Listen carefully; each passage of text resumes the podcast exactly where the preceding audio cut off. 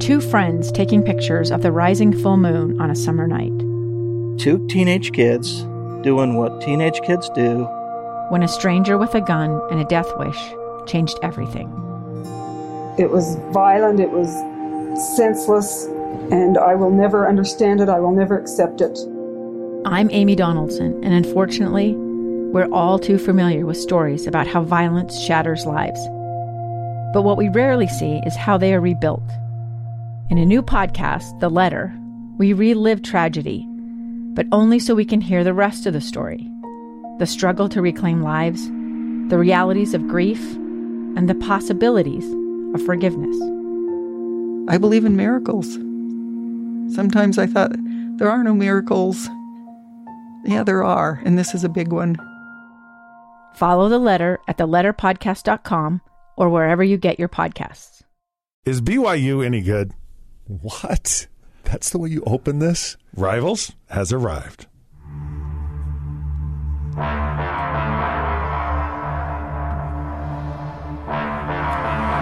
Okay, welcome to another episode of Rivals. Scott Mitchell, Jason Buck here. Jason uh, has an opinion about BYU. I'm just curious. So I know that people get to watch certain things and do certain things, and and I know that there are reports about how things look. So is BYU any good this year? Yeah, they are. I think they're. What- real, I think they're solid. So what what uh, what what makes you think they're they're so solid then? Well, love love uh, Zach Wilson, of course. I think they have you know one of the better quarterbacks in the country. You know, definitely top thirty, right? I mean, right now as a sophomore, I think he's legit. And I really like their offensive line. I mean, so their offense. So if you if you looked at a quarterback in practice, would you be able to say yes or no? I'd be able to say yes, you know, legit quarterback and, and really good. I mean, and then I'd go, I'd want to see him, you know, in game situation, which we did last year. Right.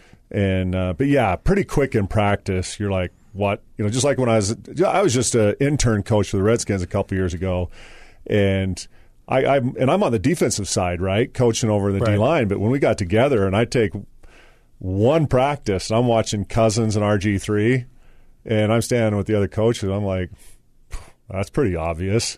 I mean, you can spot right there in a It's right second. then there. Oh, yeah. One practice, you're like, Cousins is the quarterback. I mean, he was a quarterback Right. Right? And it was just so clear to see that that quick. So yeah, I, and then, you know what? The O line is really nice down at BYU. I really the depth. You look at the whole. You look at the scout offensive line. I mean, they they got recruiting offensive line. Hallelujah.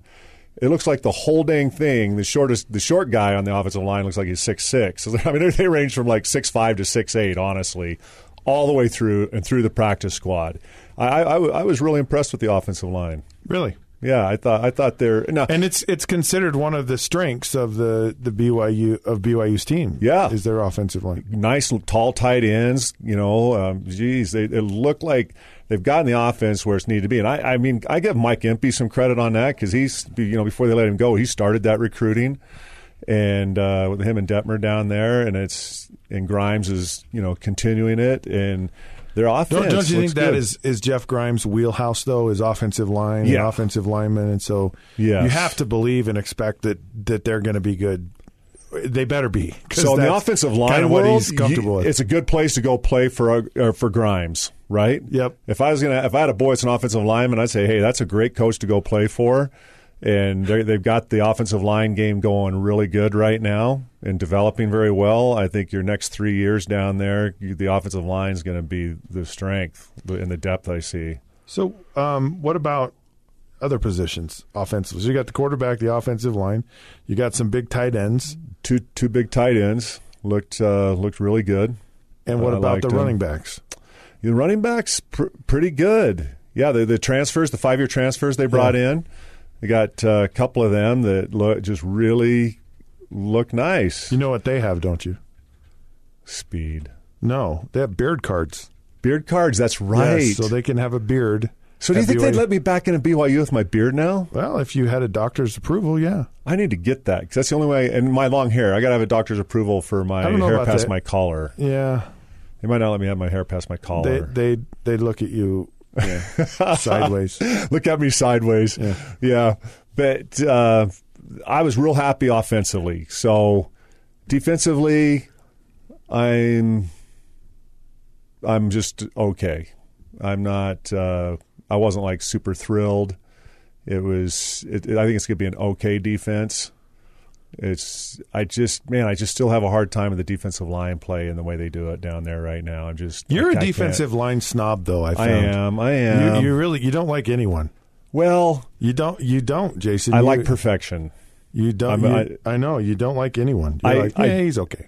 I, I, I like a lot of. You I don't like, like a lot of You don't even like Utah's defensive line.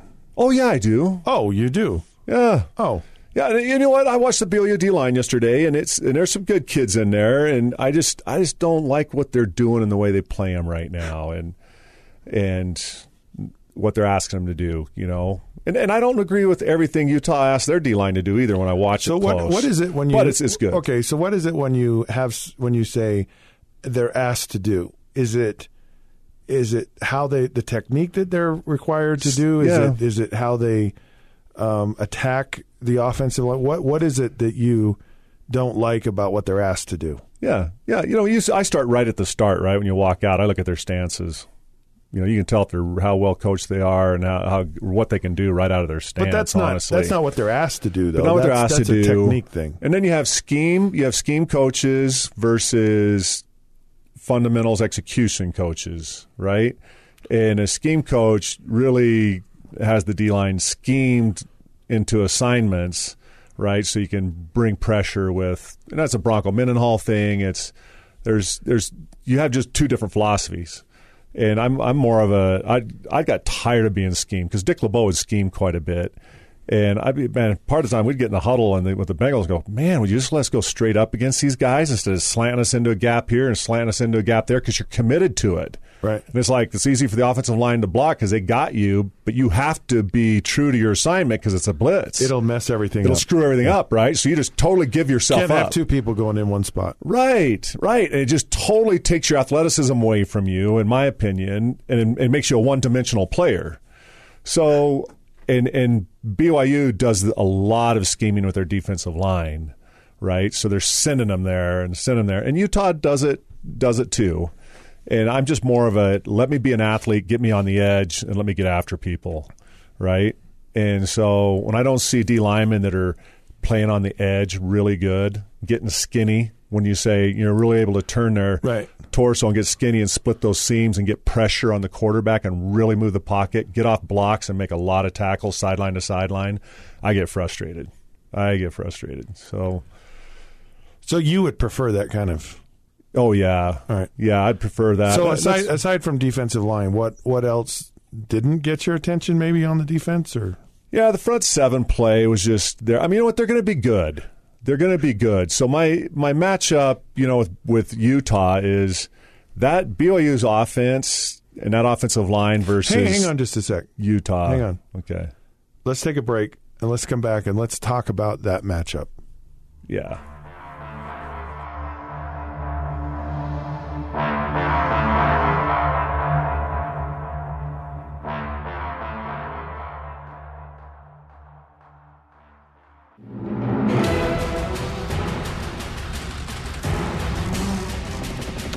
Welcome back to Rivals.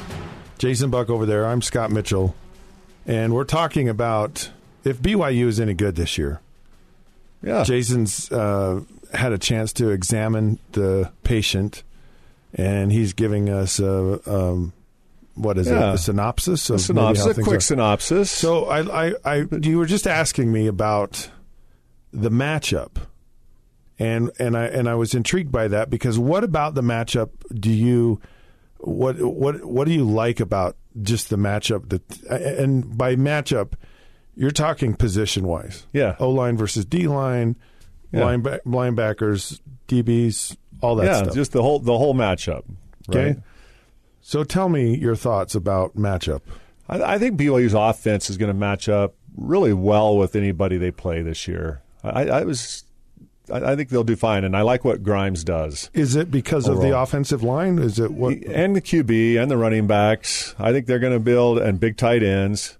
I, I think they've finally gotten back to, you know, BYU's offensive style, you know, from back in the '80s and '90s. You know, they just it looks it reminds me of it, and and you'll so I think you'll see some you know power running out of them and some run game management. But you, you got a quarterback that can really light it up and a great offensive line, and that's where the whole thing starts. I mean, and so I think they're going to go out. And the offense is going to play fine and represent well against whoever they have on the schedule. Um, you know, you look at Utah, and I'm like, oh, so off BYU's strength is their offense, and Utah's strength is their defense. And that, Right. that D line O line matchup is going to be a key early. I mean, if if, BYU, if Utah's D line really stymies the offensive line and BYU early in the game, you know, and gets to the quarterback and, and can blow up the line of scrimmage, BYU's in trouble. It could be a long night. It could be a long night. Yeah.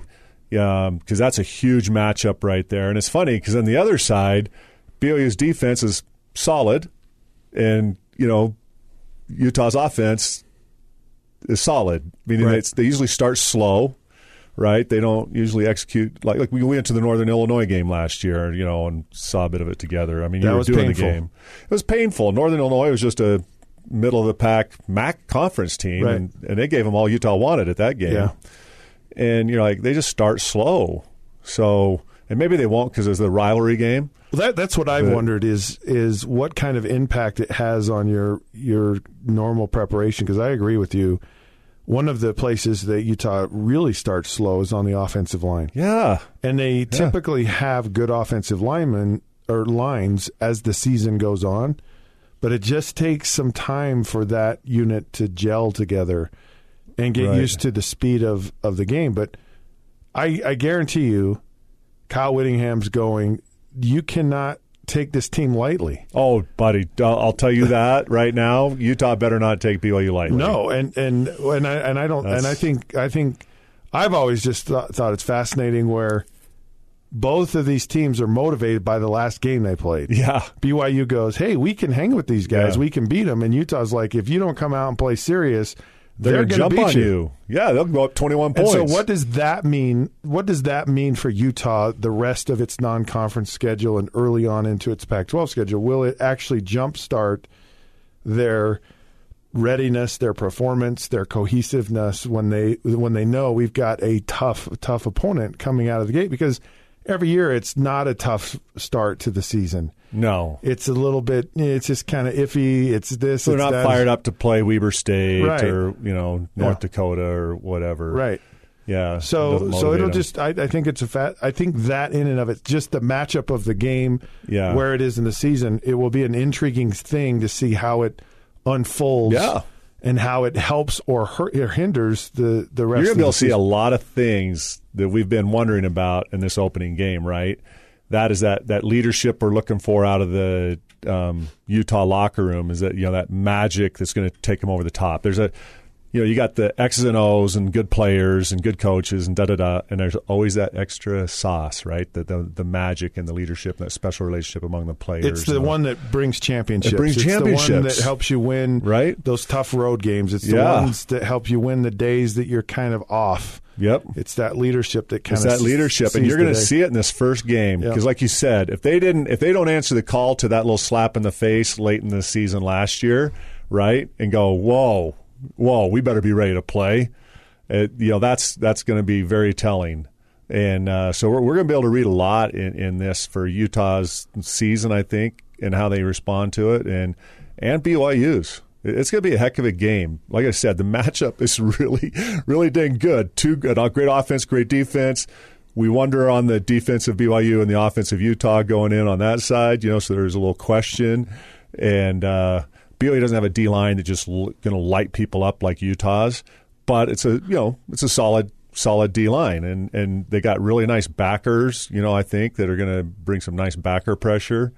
So it's it's it's going to be a good matchup. Utah's got to bring its A game.